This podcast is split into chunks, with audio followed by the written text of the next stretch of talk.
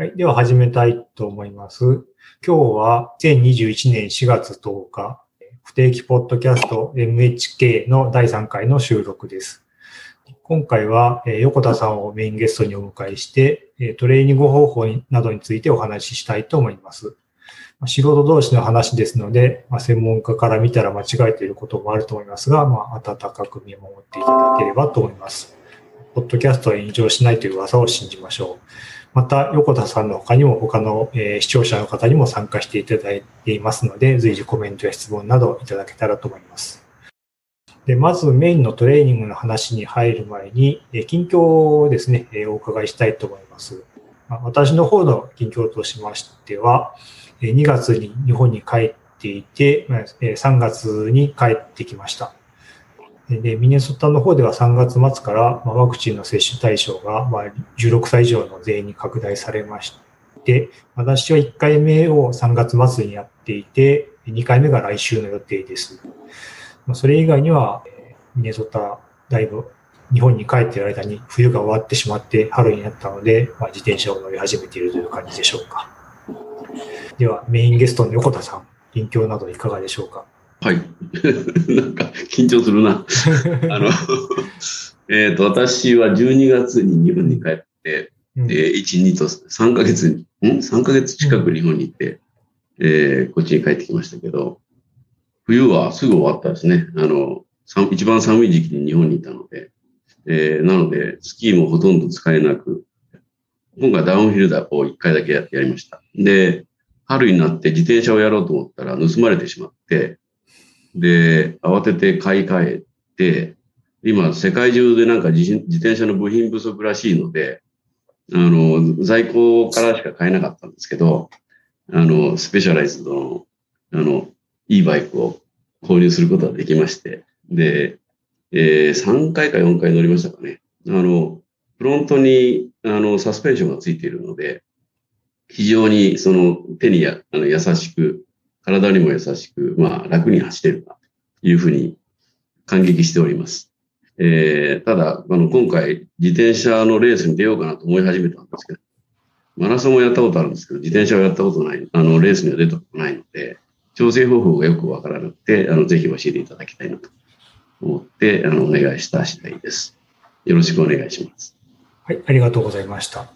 他に近況など報告したい方いらっしゃいますか？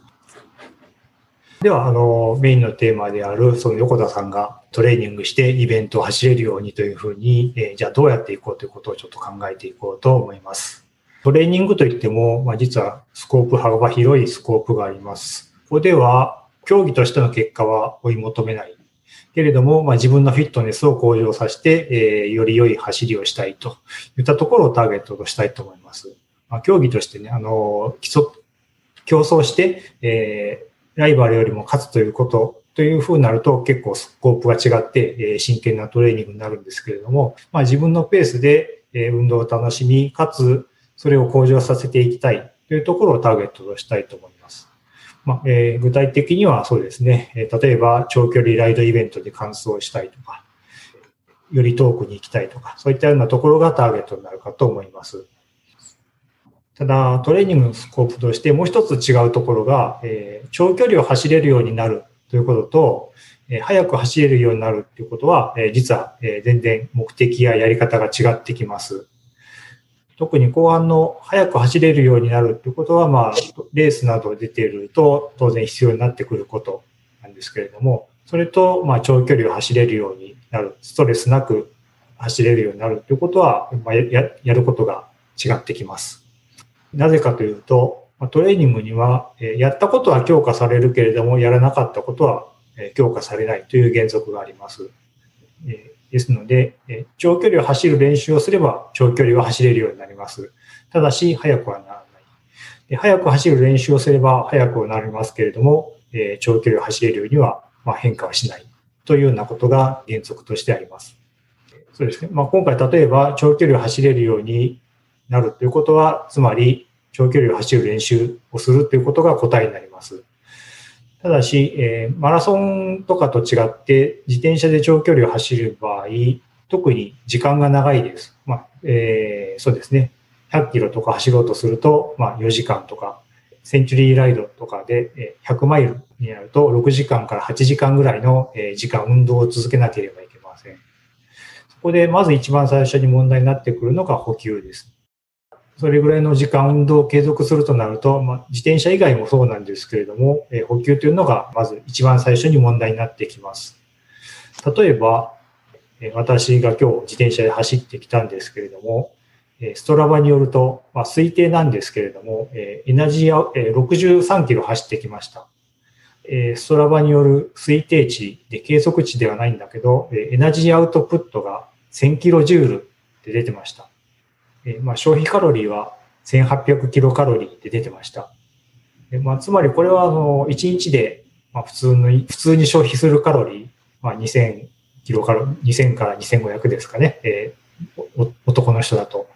それの、それプラスこれぐらい消費しているということですね。つまりそれだけ食べないと当然、えー、途中でエネルギー不足になって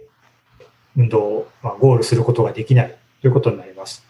まずこの結構たくさん自転車というのはたくさんカロリーを消費するもんだということを、えー、知っておかなければいけないです。当然63キロでそれなので、えー、100キロだともっと増えますし、まあ、センチュリーライドで160キロとかなると、まあ、約3倍ですね。3000キロカロリーぐらいを、まあ、えー、運動で使ってしまうわけで、えー、当然それは朝ごはんを食べただけでは足りないので、途中で食べなければいけないということになります。私の場合は大体ですね、自転車に乗る日は出発前にパスタ 100g ぐらいを食べることにしているんですけれども、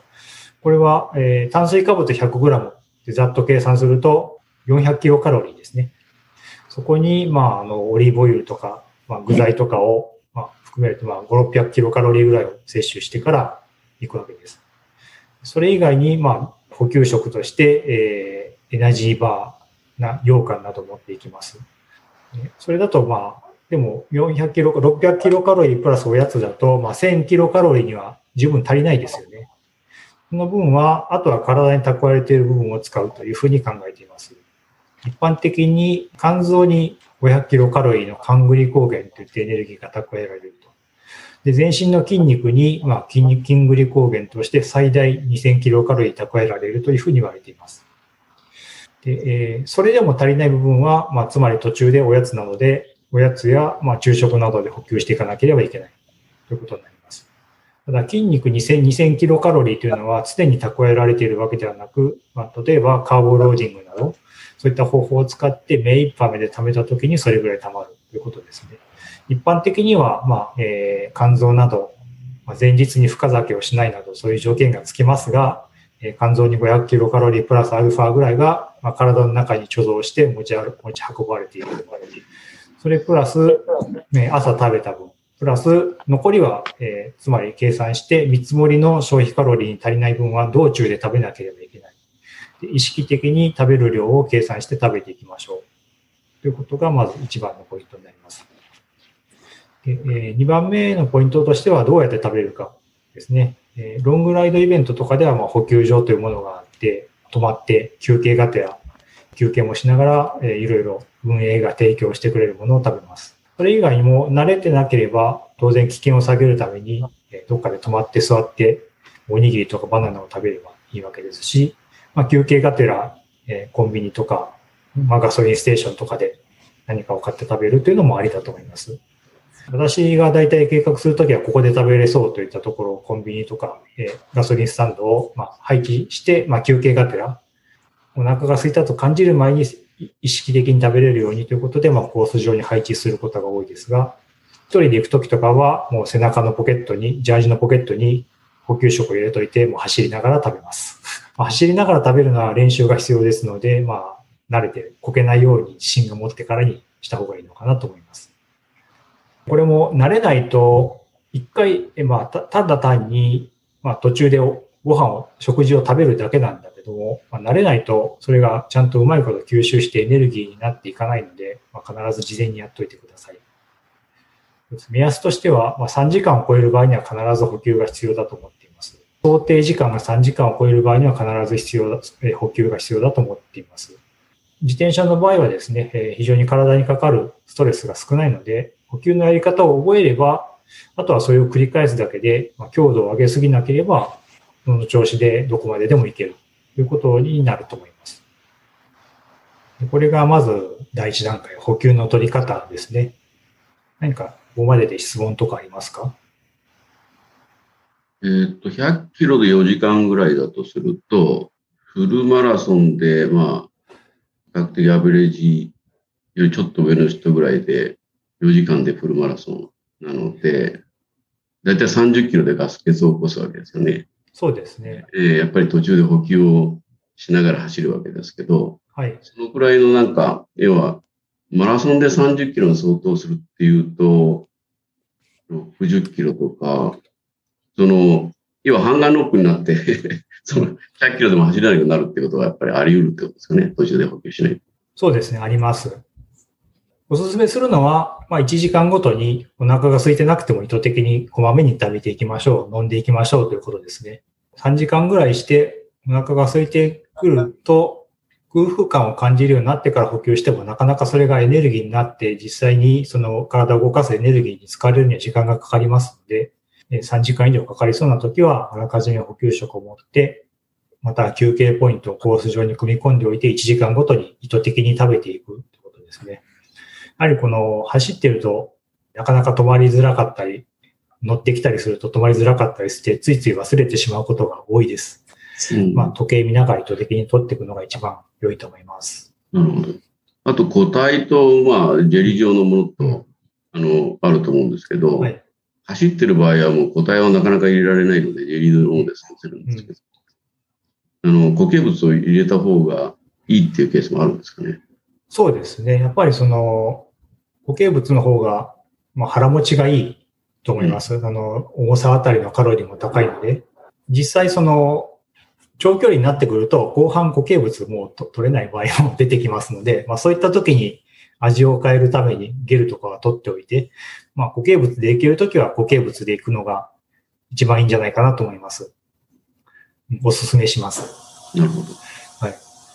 あとはですね、そのエナジードリンク、えドリンクにカロリーを持たせておくという方法もあります。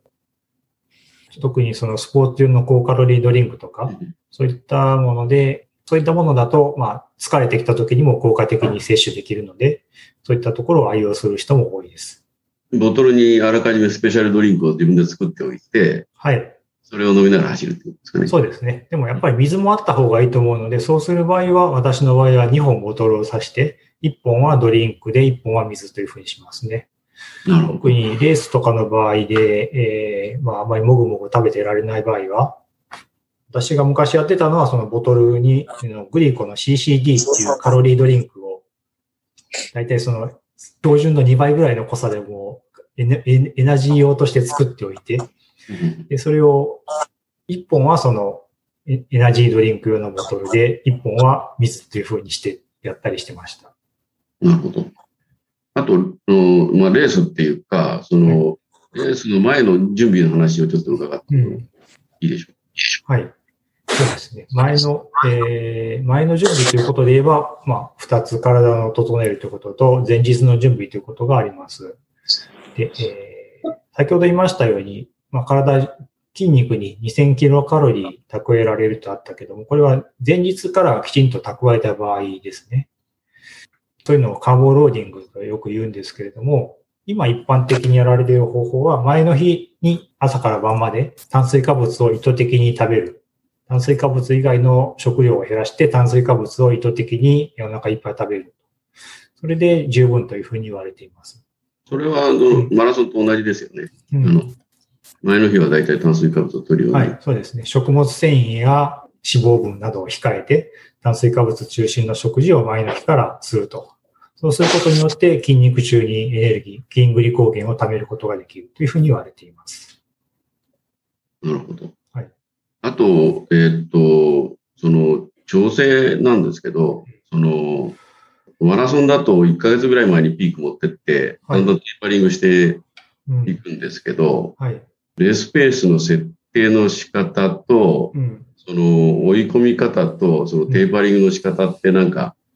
コツってありますかね？えっ、ー、と、そうですね。まず、レースペースの設定の仕方ですけども、それはもう普段走って、えー、まあ3、4時間走れるペースを守るということですね。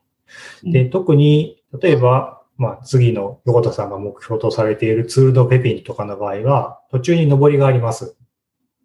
で、えー、70、1周70マイルコースで峠が1回、で、100マイルコースだと、え、後半に山岳コースが来て、まあ、ダラダラした上り、アップダウンが続きます。で、大切な、そういったコースの時に大切なことは、えー、上りでオールアウトしてしまわないということですね。一旦足がオールアウトしてしまうと、そこから回復するのに非常に時間がかかって、まあ最悪うまく進めずにリタイアということもあり得ますので、上りで終了しないペースを身につけるということです。を、まあ、えー、練習としてしておかなければならない。まあ、平坦の場合はすでに自分のペースはご存知だと思うんですけれども、上りの場合は、えー、メーターだけ見てても、ペースがわからなくて、えー、オーバーペースになって、えー、そこで終了してしまう場合がありますので、えー、上りで、えーえー、上りが終わっても継続して走れる、終了してしまわないペースを身につけなければいけないと思います。どのくらいのシャドウで、どのくらいの距離をどのくらいの強度で、うん、あの、走ればオールアウトしないかっていうのを自分である程度分かってないといけないですね。そうですね。はい。この近くですと、まあ、それほど練習になる登りがあんまりないんですが、例えば、そうですね、あの、494のところ、橋を渡ったところからアフトンの方に行くときに、丘を上がりますよね。なるほど。あれがだいたい5分ぐらいだと思うので、そこでその、登り終わった後に、え休憩せずに、えー、次に走り続けることができる感じという感じですね。うん、えー、で、えー、もしわかんなければ、まあ、えっ、ー、と、ギアを一番軽くして登ってください。だから、あの、ケイダンスで稼ぐようにしないと、オールアウトが速くなることですね。そういうことですね。だから、その筋肉に負担がかかっていると、オールアウトしやすくなってしまいますので、まあ、ギアをできるだけ軽くする。うん、あの具体的に言いますと、やっぱり無駄な力を省いて、足の重さだけで焦げるぐらいが一番ちょうどいいと思ってます。うん、無駄な重さを、無駄を省くというのは、えー、バックを踏むのをやめるというふうなよく言い方をするんですけれども、のえー、ま、右足が踏んでいるときに左足が重荷にならないように、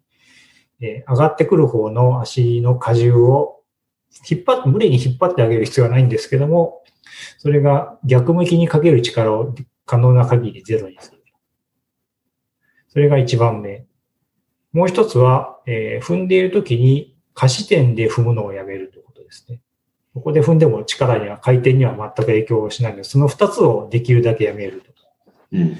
それをやめて、やめれば、その二つをやめれば、えー、大体ですね、1時から4時ぐらいの、でわかりますかね。クランクが1時から4時。うん、その時計の針で言って、一番上からちょっと行った時から4時ぐらいの時までに、自然に足の重さをかけてあげるぐらいで進むんですよね。うん。その二つの無駄をやめれば。で、それぐらいがまあちょうどいいペースだと思います。それで坂道とかでちょっと頑張るときは、そこに体重の10%ぐらいかけてあげるだけで十分だと思います。うん。なるほど。で、そ、あとはそれでペースが合うようにギアを合わせてあげればいいと。というのが、まあ、無駄のない、えー、無駄のない、オールアウトしないような続けられる漕ぎ方です。うんですね。それ以上に力がかかっているときは、っぱりその、あ、ちょっと貯金を使っているなというふうに思っていただけるといいかなと。うん。レースペースの設定の仕方は、まあ、平坦なところをどのくらいのスピードで、はい。まあ、走ると無理がそうですね。平坦は、そうですね。人の後ろにつきましょう。つかせてくれる人がいたらつきましょう。あ、なるほど。はい。まあ、前の人のペースがどのくらいかが、あの、見込みが立てられないと。そうそうですね。はい。えー、ただ、その、やっぱり長距離を無理なく走れるっていうのは、まあ、足の重さ、足の重さプラス10%ぐらいかなという感じています。なるほど。はい。あと、その、練習の仕方ですけど、まあ、はい、あの坂道をちょっと選んで、うん、うん、その、やるっていうことと、まあ初心者なんで、その今のペダルの踏み方ですね。1位から4位うまく踏めてないと思うので、そういうこともやるっていうことと、うん、なんかどっかにピーク持っていくんですかね、そう、例えばレース6月の初めだと。はい。ピーキングの方法についてはいろいろ流儀がありますが、自転車界で一般的に言われているのは、まあ、1週間前までは普通に練習していいでしょうというふうに言われています。えー、ちょっと専門的になりますが、短期疲労度と長期疲労度っていうのがあって、それのバランスで、まあ、コンディションが決まるというふうに言われています。短期疲労度っていうのは大体7日間で抜けると言われています。で長期疲労度っていうのは42日間で抜けると考えられています。で短期疲労度っていうのはつまり単純な疲労ですね。で長期疲労度っていうのは逆にトレーニング成果がどんだけ残っているかというふうな指標としてみなされています。うん、でそれがだから、一旦トレーニングしたら結果は、まあ徐々に貯金は減ってくるけど42日後ぐらいまでは残っていると。逆に普通の体感じる疲労っていうのは7日 ,7 日間ぐらいで抜けちゃうと。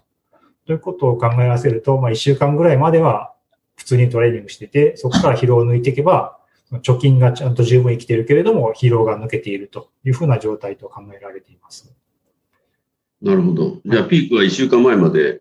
一週間前に持ってって、そこからペーパリングで抜いていくみたいな、ね、そうですね。それまでは、えっ、ー、と、積み上げていった方が、積み上げていくことができます。うんうん、でそこから、えー、疲労を抜いていけば、まあ、コンディションは当日に最大になると。うんレースなど強度があるときは前日ぐらいに刺激を入れるというのはよく言われています。前日ぐらいにその、まあ、疲労が抜けて、まあ、体がだるくなってしまわないように、え短期間で、短時間で強度のある練習をしとくと、次の日、スタートが良くなるというふうに言われていますけど、まあ、長距離イベントの場合はそういうことは必要ないと思います。まあ、距離が長い場合はあまりそういうことは必要ないかなと思います。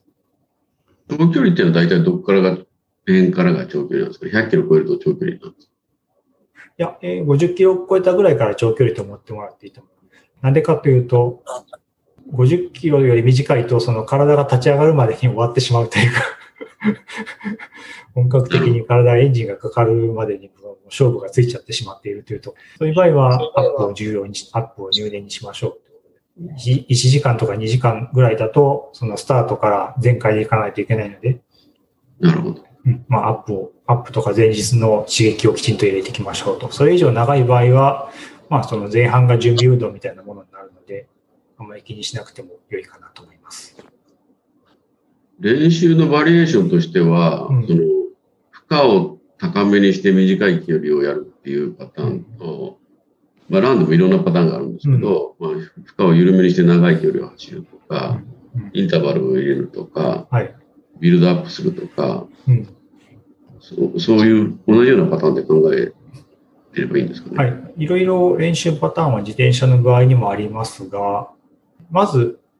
有効なのが、SST と呼ばれているのが、まあ、えっ、ー、と、特に、えー、有酸素運動能力を高め高めるのに有効だと言われています。えっ、ー、と、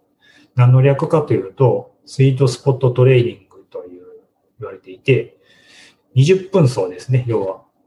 20分必死になって走る。前、他、井出さんとかにも言ったような気がすると思うんですけれども、20分でオールアウトするような強度で20分間続ける。というのは一番、この、有酸素運動能力の強化に有効だと信じられています。まずはそれからですね。それができてから、インターバルとかかなと思います。うん、ただ、その、最初はその20分間続けられないんじゃないかなと思います。しんどくて、10分、10分とかでも精一杯だ、10分とか5分とかで精一杯だと思うんですけれども、まあ、要は有酸素運動能力のいっぱいいっぱいの強度で20分間続ける。うん、まあ、最初は続けられないと思うんですけれども、まあ、心肺的能力が追いついてきたりとか、まあ、そういったトレーニング、負荷に耐えられる精神力とかついてきたら、まあ、20分間ぐらい続けられると。それが一番ベーシックとなる、えー、有酸素運動能力を高めて、まあ、で長い距離を疲労なく速いペースで走る基礎となると思っています。ガーミンなんかで言うと、最大心拍の例えば75%とか、はい。有酸素領域の上限ぐらいで20分ってことですかね。そうです。有酸素運動領域の上限ですね。ちょっと心拍ベースでちょっと待ってください。手元の参考書を見ますと、85から95%がその領域に相当します。最大心拍の。まあ、90%弱ぐらいですね。で、それで20分。それは結構きついですね。はい。だから100、100%ってなると、もうその、まあ、ゾーン5になりますね。ゾゾーン1、2、3、4、5で分けた場合のゾーン5になります。で、90%から上の領域はゾーン4ということで大体なって、それがインターバルとかで入れる、5分インターバルとかで使う領域ですね。でその下の領域が今言っているゾーン3という領域になって、まあ、これでまあ90%とかで20分頑張れというところがトレーニングの目的になります。目標、目標ですね。トレーニングの設定目標となります。これが最大の90%ぐらいで20分というところがゾーン3の、まあ、え、SST と言われて、え、一番有酸素運動能力を向上させると。ゾーン4の場合は、その、えー、借金をいかに早く返すかというトレーニングになりますね。ご存知だと思います。インターバルトレーニングの目的は、その、勝負をかけて、まあ、それより早い領域、強い領域で使った場合の借金をいかに早く返して、次の攻撃に備えるかというところが、インターバルの目的になると思います。それがゾーン4ですね。でゾーン3の場合は継続的な有酸素運動能力の引き上げが目的になります。それより下のゾーン2の場合は、まあ、いわゆる LSD と呼ばれている領域で、長距離を走る基本となります。ですので、実際に走るときは、トレーニングのときはゾーン3をトレーニングするんですけれども、実際に走るときはゾーン2から上げないことが、ま、管理目標になります。ゾーン3に入ると、その、ま、20分で終了してしまいますので、ゾーン3に入れない、ま、坂道であってもゾーン3に入れないということが逆にその実実走行時の管理目標になります。心拍計があるならそうですね、坂道を登る、ヒルクライムの練習の時に、まあ、ゾーン3からゾーン2でコントロールするということが一つの目標にしたらいいんじゃないかなと思います。心拍計を活用できているのであれば。レース中は、後半に向けてやっぱりあの心拍どんどん上がっていくと思うんで、はい、同じ、同じ負荷で走ってても。そうですね。それを見ながら負荷調整をしていかないといけないただ、ゾーン2にキープしていれば、それほど後半になってもしんどくなるようなことはあまりないと思います。うん。まあ、ゾーン2の場合は、そこでいればいつまででも走り続けられるというのが基本になりますので、ゾーン3に入れてしまわないように、まあ、ペースをコントロール、坂道とかでやってもペースをコントロールしながら行けば、まあ、6時間であろうが8時間であろうが、えー、完走できると思います。まあ、適切な、まあ、休憩と補給があったらということですけど。うん。はい、20分走ろうと思ったら、場所の確保が大事ですよね、そうそうですね。近くだと、まあ、ウエストリバーパークとか、この辺ですか。ねえ、そうですね。ミッドタウン、なんでしたっけ？パークウェイですかね。ミッドタウングリーンウェイとかですね。グリーンウェイです、はい。あそこを結構負荷上げて、走ったら途中でやっぱりそのストップがあるから。ちょっとミッドタウンは10分連続ってるの厳しいですね。はいウエストリバーとかだと多分片道で20分ぐらいで設定できるんじゃないでしょうか。なるほど。心拍計を活用されていて、まあ、ご自分の最大心拍数とか管理されているので、それをベースに強度を管理するのが一番いいと思います。はい。わかりました。え、他の皆さんもなんか質問があったらししてもいいんですよね。そうですね。あの、ちょっとあの、えー、横田さんを前提ということで、まあ、心拍の話とか、テーパリング、ペース管理とか、ちょっと高度な話をしたと思うんですけれども、まあ、えっと、詳しく知りたいところとか、自分の場合に当てはめてとかで質問があれば、ぜひお願いします。そうですね。えっと、マラソンとかの場合は特に自転車と違って、痛いんで、まあ、痛みが伴う練習が多いので、まあ、先ほど言ったテーパリングとか負荷を、痛みを抜くため、ピーキングの話とかが、ちょっと今言った自転車を前提として話とは違ってくるところが多いのかなと思います。そうですね。テーパリングもっと早くから始めないと、疲労が抜けないですよね、レース前って。マラソンとかのランニングの場合は関節や腱とかに疲労が溜まりがちですので、より疲労を抜くのに時間がかかるのかなと思いますが、自転車の場合はあまりそういったところに負担がかからないですので、まあ、筋肉自体の疲労ということであれば、まあ、1週間ぐらいで抜けるというふうに考えられています。参考になりました。だいぶ、うん、予想が、あの、なんていうんですかね、その、負荷、負荷の考え方は一緒だけど、ちょっと、うん、あの、違いますね、やっぱりね。あ、そうですね。はい。うん。動画とも違うみたいだし、うん、だいぶ勉強になりました。スイートスポットの20分っていうのが、はい。対象にできないとすると、で、私ですが、はいうん、あの、どのぐらいの時間をかけて20分できるような目標を持つのが正しいんでしょうか？例えば、あの、そのスイートスポットのところで5分がせいぜいだとしますね。はい。はい、あの、それって例えば、あの、毎週1分ずつ上げようぐらいが正しいのか、はい、あるいは、あの、それでは全然早いのか遅いのか、20分いけるまで。はい。そこは人によると思います。えただ、えっ、ー、と、私が強くお勧めするのは、えー、きちんと記録を取りましょうと。で、5分だったのが、まあ、えー、まあ、体調によると思いますけれども、適切なペースで繰り返していれば、次は必ず伸ばすことができると思います。それが、その伸び方は、の、まあ、体調や、えー、年齢などにより全然変わってくると思いますが、記録を取ってちゃんと伸びていることっていうことを確認して、じゃあ次はそれよりも少しでも長く、その次はそれよりも少しでも長く。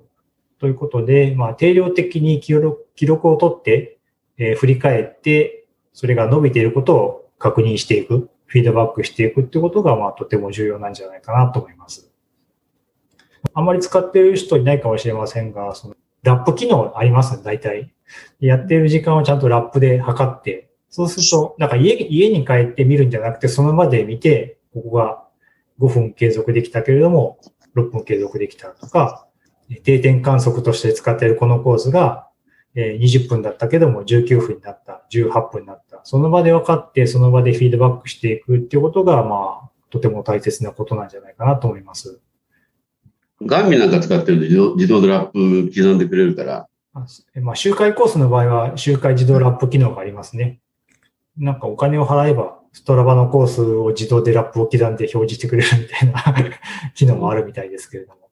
5キロごとにラップタイム取ってくれるじゃないですか、画面。あ、そういうのもありますか？それで表示してくれますかね？ええ。ええ、走ってると1キロごとに大体設定するんですけど、うん、自動、あの、デフォルトで5キロになってますよね。自転車の場合。うん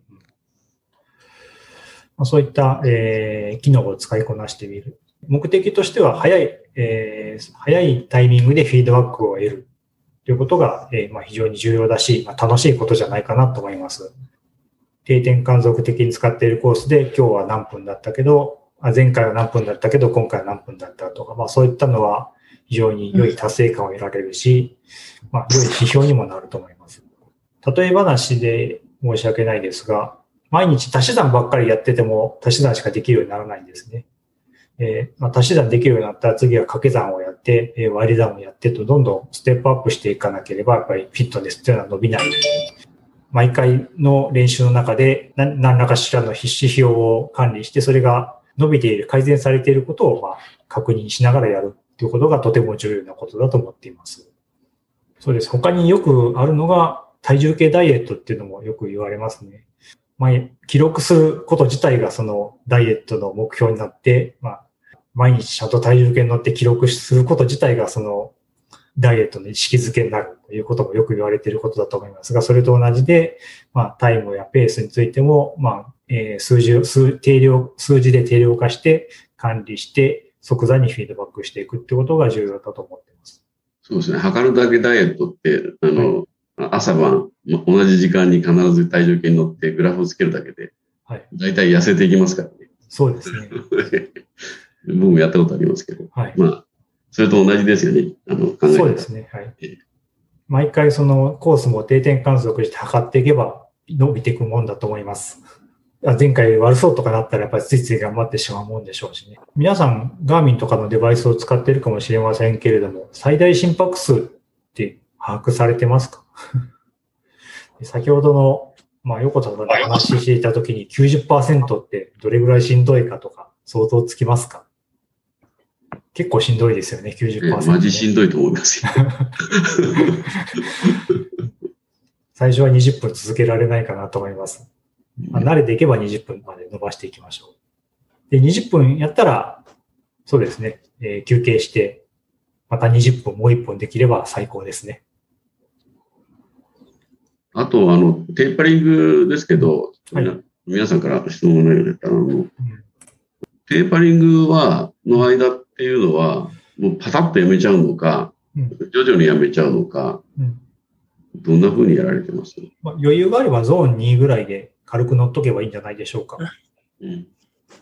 じゃあ、パタッとやめるんじゃなくて、負荷を、はい、あの落とし落としていくと。そうですね。はい。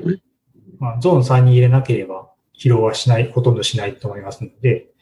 まあ、軽くゾーン2ぐらいで、え運動しておくのがいいと思います。うん、ゾーン2かゾーン1ですね。はい。基本的にはゾーン2だと、まあ、増えもしない、減りもしない。ストレスが、蓄積されたストレスが増えもしない、減りもしない。ゾーン1だと減っていくというふうに考えられていますので、まあ、それぐらいで軽く運動するというのは非常に良いことだと思います。あんまり神経質にならなくても、負荷が、疲労が蓄積されない程度でいいのかなと。大丈夫他にちょっと事前に出ていた質問でちょっとじゃあ拾っていきますと、イベントの種類、イベントの種類っていくつかあります。まあ、横田さんざくっとレースっておっしゃいましたけど、まあ、自転車の場合では、そうですね、レースっていうと、まあ、競争するもの。で、順位とかタイムが出るもの。で、それ以外のものはライドイベントというふうに区別されているかなと思います。ツールドペピンとかの行動イベントの場合には、もう結果の100マイルとか走ったとしても別に結果何も記録がもらえません。というのがライドイベントですね。ただまあ、感想証とかをもらえる場合もあります。ただその時間記録としてチップを使って計測してというのは、まあ、レース以外ではあまりないです。それがあるのがレースでないのがライドイベントというくくりかなと思います。レースにもいくつかありまして、まあ、いわゆるロードレースと言われているやつは割とスピードが高くて、周りの人も本格的な人が多いですが、まあ、ヒルクライムレースと呼ばれているやつは、あんまり日本しかないかもしれませんけれども、ヒルクライムレースと言われているやつは初心者が多いです。スピードが上がらないので、まあ、初心者の人にも安全ということもありますし、ロードレースの場合は、とにかく順位を競うものなので、まあ、先頭以外はまあ、あとは参加走ってるだけみたいな扱いになることが多いんですが、まあ、ヒルクライムレースの場合には、えー、マラソンと同じように自分のタイムとの勝負という側面が強いので、初心者向けと言われています。ライドイベントとレースの中間として、エンデューロっていうのがまあ、よくあります。アメリカではあるのかどうかわからないですけど、日本とかではチーム単位で参加して、サーキットとかぐるぐる回って、で、チーム順位をで、ちゃんと計測チップも使ってチーム順位を競うっていうのが、えー、日本ではありますね。特に、えー、これはチーム参加であることが多いので、まあ、非常に盛り上がります。で、え、交代で、まあ、4人とかのチームで8時間とか走るんですけれども、まあ、交代でチップを持っている人が走る。で、それ以外の人は、まあ、頑張れって応援するチームプレーになって、まあ、ね、え、他の人が走ってる間は、まあ、バーベキュー、肉でも食ってればいいわけで、これも非常に盛り上がるイベントの形態です。それ以外の、まあ、ライドイベント、例えば、まあ、ツールドペピンであるとか、フルトングランフォンドであるとかは、まあ、補給が提供してくれます。大会お金を払って、まあ、コースを設定してくれて補給を提供してくれますが、まあ、計測はないです。まあ、感想イベントというのはある場合も多いですね。感想イベントなどはありますが、えーまあ、順位を競わないライドイベントです。ライドイベントの場合と、グランフォンドってつく場合は、コースが山岳である程度アップダウンがあってきつい場合が多いです。私が前参加したのは日本で、まあ、吉野山岳グランフォンドっていうやつで、まあ、山岳ってついてグランフォンドで作ってことは、まあ、要は登りば、登りと下りばっかりです。150キロで3500メータートータルアップとか、そんな感じの登ってばっかりみたいなすごいですね。乾燥するだけでも大変みたいなやつもあります。それより、スーパーロングとかいうコースは、前年の乾燥経験がなければ、乾燥実績がなければエントリーさせてくれないみたいな。ウルトラマラソンみたいなもんですね。そうですね。そんな感じのイベントもあります。ヒルクライマーシャドウはどのくらいなんですかね？コースもよりますけれども、まあ皆さんが楽しんで参加できるのは10%ぐらいまでだと思います。と、有名なのは富士山ですね。麓から川口湖まで行きますみたいなやつが、富士ヒルクライムチャレンジみたいなイベントがあって、私は行ったことがないですが、まあ10%以下ですね。うん。で、えー1時間から1時間半ぐらいのものが多いと思います。それは一応レースですので、えー順位とか継続チップを使って時間を測って順位が出ます。うん。アメリカではちょっとどういうレースがあるか、まあ私も把握してないんですけれども、日本だとまあスポーツエントリーとかで一回申し込んでおくと、次からどんどんメールでお便りがやってきます。アメリカではちょっとすみません、そういったまとめサイトみたいなのよく知らないので、まあ、自分でいろいろ検索して、ミネソタの場合だとミネ MCF っていうのがあって、そこがいろいろ情報を出しています。グラウンドフードだから距離は長いってことですよね。まあ距離は長いっていうのと、まあ、ある程度アップダウンがあるっていうのは前提になると思います。100マイルかな。アップダウンありの100マイルって感じになりえーます。ちょっとそれは、私は無理です。70何マイルぐらいがの責任うん。そうですね。ツールドペピンだと72マイルが1周コースですね。基本フラットなんですけれども、1回途中に峠があります。100マイルだとそこからその山奥詰め、連れ回される感じですね。プルトングランフォンドの場合は、ちょっとよくわからないですが、詳細調べてないけれども、スタート時間に差がつけられていて、まあ、最後みんなで集まってビールを飲みましょうというところは共通のコンセプトになっているような感じです。ツールドペピンは、前言った感じですと、スタートもゴールもまあ自己責任で、補給所が空いてる時間内に自分のペースでスタートして自分のペースで戻ってきてくださいという感じだったと思います。ただ、半周コースで船で帰ってくる人は、その船の時間に合わせて出発してください。うん。出発して船で帰ってきてくださいという感じだったと思います。補給所にはどんなものを置いてあるんですかね？普通の補給所だと、まあ、リンゴとかバナナとか、あのゲータレードとか水とか配ってます。ただ、何個かは、その地元の喫茶店とかが提供してくれて、その、割と美味しい喫茶手作りのお菓子とかが出てました。後で、あの、過去出た時のブログのリンクを貼っておきます。あ、ありがとうございます。私は大体質問が尽きちゃった。事前に出ていた話題では、そうですね、えーと、ガーミンを使ってルートを設定しましょうみたいな質問もありましたね。あ、それいい質問ですね。うん。私の場合は、ルートの設定はまあパソコンでします。使うのは、ストラバのヒートマップか、まあ、ガーミンの、ガーミンコネクトのルート設定ですね。だいたいストラバのヒートマップでよく通られているルートを調べて、それを、まあ、ガーミンコネクトで、まあ、ルートを引いて、えー保存して、デバイスに転送すると。であとはそれを辿るだけみたいな使い方をしています。ストラバで、あの、よく走ってるやつをガーミンに落とすわけですか？いや、えーそれはコースの当たりをつけるだけですね。あストラはヒートマップで、えー走られているコース、よく走られているコースを当たりをつけるだけですね。そこでルートを考えた後、まあガーミンコネクトで、えー実際にもう地図の上でルートを辿って引きます。でそれでまあ最終的に距離とか、まあ、工程、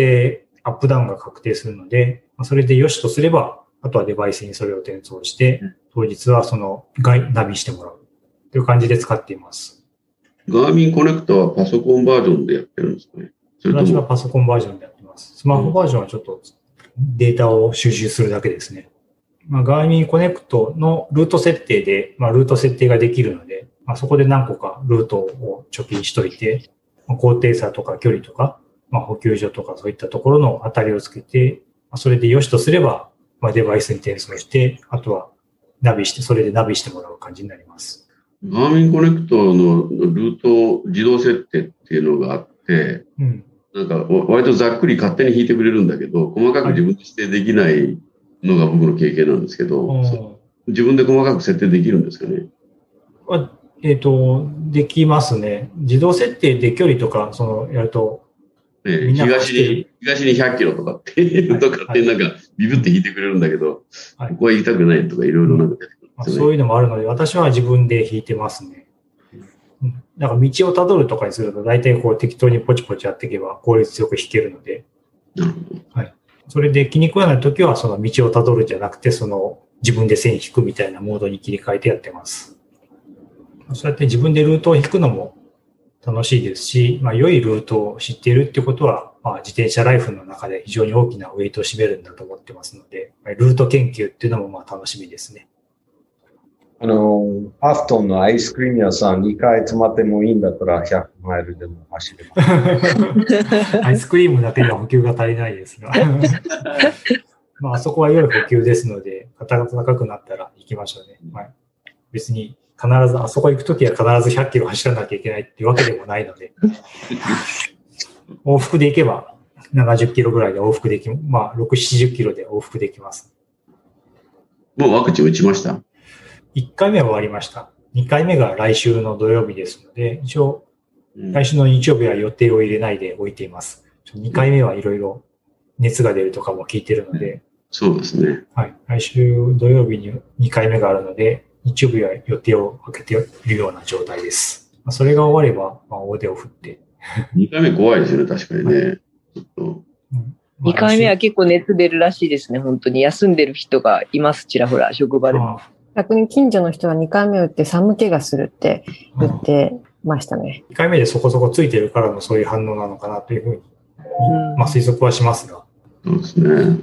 それが終わって、1週間から2週間すれば免疫がついたことになるので、まあ、大を振って遊びに行けるのかなと。そうですね。まあ、だい1回、僕も1回目打って、もう10日経ちましたけど、1回打っても、まあ、あの、80%の有効性はあるということらしい。なるほど。ええ、ただ、まあ、アメリカでも結構普及が進んでるんですけれども、なんか皆さん気が緩んでいるのか、ケースナンバー自体は増えているので、あんまりこう油断。まあ2500とか600とか毎日言ってますよね。うん。接種も進んでるんですけれども、まあそれで気が緩んでるのか、暖かくなって単に緩んでるのか、まあケースナンバー自体は増えてるので、うん、まあ、その辺はあんまりこの完了するまでは油断しない、油断しない方がいいのかなというふうには考えています。うん、確かに。はい。いや、だから、一回打って今日打ったぜみたいな感じでパーティーして、なんか 完全についてないのに 感染拡大してるっていうのがなんかありありとわかるような、周りの騒ぎようで。うん、まあ、いずれにしても100%のものはないですからね。まあそうですね。ケースナンバーが下がってもいいようなものが、まあ逆に今のとこ増えてるから、その辺がまだまだ油断してるのか。6月の上旬ぐらいまでに80%ぐらいの接種率になるって言ってましたから、うんうん、そのぐらいになると集団免疫ででできてきてるから、きっと下がるんじゃないかなと思うんですよね。そうですね。はい、社会的には、そのケースナンバーが下がってきて、接種率が集団免疫と言っていいようなレベルになれば、まあ、マスクとかの規制も解除されていくだろうし、うん、もう少し過ごしやすくなるんじゃないかなと期待してます。それまでは結構油断ならなくて、まあ、の、打ったぜとか言って、ウェーとか騒いでると まあ多分 それでかかってる人も結構多いようなので。え、そうなんですか？うん、みたいですね。結構、打ったからといって、その、免疫がつくまでに騒いで感染している人、人は結構いるみたいですよ。なるほど。打ったけど感染したみたいな人は。うん、俺は無敵だみたいなことで何でもやる、うん、そうそう。いきなりそんな、な頭の中がその、お天気になっちゃって うんまあ、こんだけ接種進んでるのにケースナンバー増えてるっていうのはそういうことなんじゃないかなと思いますが。うん、そうですね。若い人も増えてるらしいし、はい、イギリス型もけあのミネソタでは5、60%って言ってたから、あそうなんです増えてますよね。うん、なんで、まあ、効果はあるとは聞いてますけどね。うん。だけど若くてまだ、うん、接種受けてない人がウェーってやり始めてるから、うん、そこであの感染力の強いのでわーっと広がってるっていうのがじゃないですかね。これまだ録画中でしたっけ？録画中ですね。えっ、ー、と、なんか質問とか、えー、なければ、最後の締めとして、横田さんにおすすめを紹介していただいて、おしまいにしようかなと思ってますが。え、おすすめっていうのは？何かおすすめ、最近のおすすめがありますか？読んだ本とか映画とか。食べ物ですか？まあ、あの、アクティビティなどでも、食べ物でもいいです、ね。アクティビティか。ゴルフ、ゴルフは皆さんも興味ないもんね。いや別にゴルフのおすすめを熱く語っていただいてもいいですよ。いや、最近買ったクラブとか。これせっかくの企画だから、やっぱりこの自転車ですかね。カーボンの自転車に変えて、なんかすごく楽になりましたね。うん、あ、そうですか。うん。やっぱり最初に踏んだ時のこの車体の出が違うっていうか、個人的には体重増えてるんですけど、冬過ぎたばっかりなんで。で車体が軽くななるとなんか、それ以上の方が、まあ、あとタイヤが細くなりましたね。あの、前のやつは、あの、グラベルバイクだったので、はい。あの、タイヤサイズが37とかだったんですけど、今は20、ん？25だと思いますけど、最近。25ですかね。うん。なので、自転車の進みがなんか、だいぶ楽になった感じがしますね。なるほど。で、うんお。すすめは、いいバイクを買えと。カーボンバイクを買えと。そうです。カーボンバイク。カーボンバイクがいいと思います。ちょっとそ軽いこで軽ければ軽いほどいいです。ね。フォローしとくのを忘れたんですけども、イベントですと、パンクはまあ、した場合には、大概の場合は自己責任で直さなければいけません。で、横田さん、その新しいバイクについているうんタイヤの種類わかりますか？普通は我々乗ってて、まあ、パンクしたら中にチューブが入っているようなタイプなんですけれども、新しいホイールシステムの場合、チューブレスタイヤがついていることが多いと思いますが、えー、横田さん、それは把握されてますか？把握してますね。チューブレスレディだと思ってるけど、ああ、タイヤが、タイヤがどれでチューブが入っているかどうかっていうところは把握されてますか？どうやったら把握できるんですかね？まあ一回空気抜いて外してみるあ。抜いてみるってことですか？ったお店に聞いてみるとか。で、えっ、と、チューブレスで、えーチューブレスのまま走っている場合には、対処は違ってきますので、事前によく練習しておいてください。わかんなかったらショップに聞いてみてみるのが一番だと思います。いずれにしてもパンクの修理は一度もやったことがないので、はい。練習はしとかないといけないかなと思って。そうですね。ええなので練習すればわかりますよね。はい、そうですね。チューブありの場合とチューブレスの場合で、まあ、やることが違ってきます。対処の事前の準備も違ってきますし、パンクした場合の対処も違ってきますので、それは必ずお店とかに聞いて、えー事前に練習しておいてください。わかりました。パンクはまあ、しますので、特にツールドペピンの場合は、道も結構、よ路側帯はゴミとか落ちていることが多くて、まあ、する可能性は十分に考えられますので、え必ず事前に練習しておいてください。あ、それ、まあ、関連してるんですけど、あの、ボンベを買ったんですけど、はい。あの、CO2 の、あ、はいはい。あの、そういう、その、ロングライドに、っていうか、その、ライドイベントに出るときって、はい。あの、チューブ1本、ボンベ2本、2本ぐらいで大丈夫ですかね。チューブ1本、ボンベ1本でポンプを持ってます。チューブ1本、ボンベ1本で基本で、ボンベがそれよりあっても、チューブがなければ意味ないので、まあそれはバランスを取るということですね。で、えーチューブ1本で足りない場合は、チューブを増やすか、イージーパッチといって、その接着剤がなくても貼れるパッチを買っておくこと。あ私はそれは持ってます。で、えっ、と、大体の場合は、もう穴があっても、もう変えちゃうんですけども、まあ、2回目やってしまった場合は、パッチで穴を塞ぐ。で、空気を入れて、まあ、手で空気を入れて使う。というふうに考えています。じゃあ最終手段としてパッチを持ってる。そうですね。はい。チューブ、チューブ1本パッチで、ボンベとポンプまたはボンベ2本。そんな感じでいいかなと思います。あとは私は気をつけているのは、その、結構、金属片とか落ちてると、タイヤをザクッと切ってしまうことがあるので、えーガムテープ、またはダクトテープを小さく巻いて持ってってます。うん。もうだからチューブは変えればいいんですけれども、タイヤの方にでっかい穴が開いた場合は、チューブを変えてもそこからまたタイヤの穴からチューブが出てきてすぐパンクしちゃうので、えタイヤにでっかい穴が開いてしまった場合は、ダクトテープとかで、まあ、あの、補修します。そうしないと、その穴からタイヤ、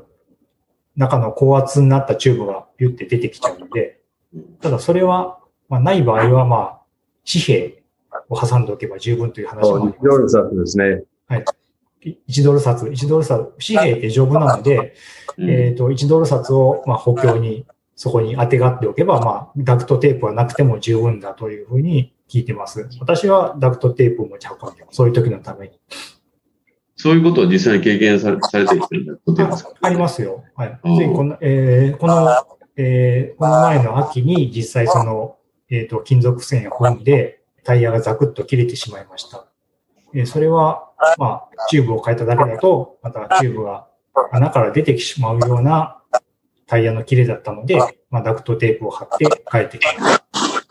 やっぱりそのトレイルとかはいいんですけど、道もいいんですけれども、道の脇とかが結構その、なんだろう、金属片とか鋭い石とかが結構路側帯には多いので、ミネストは割とそういうことを経験することは多いのかなと思います。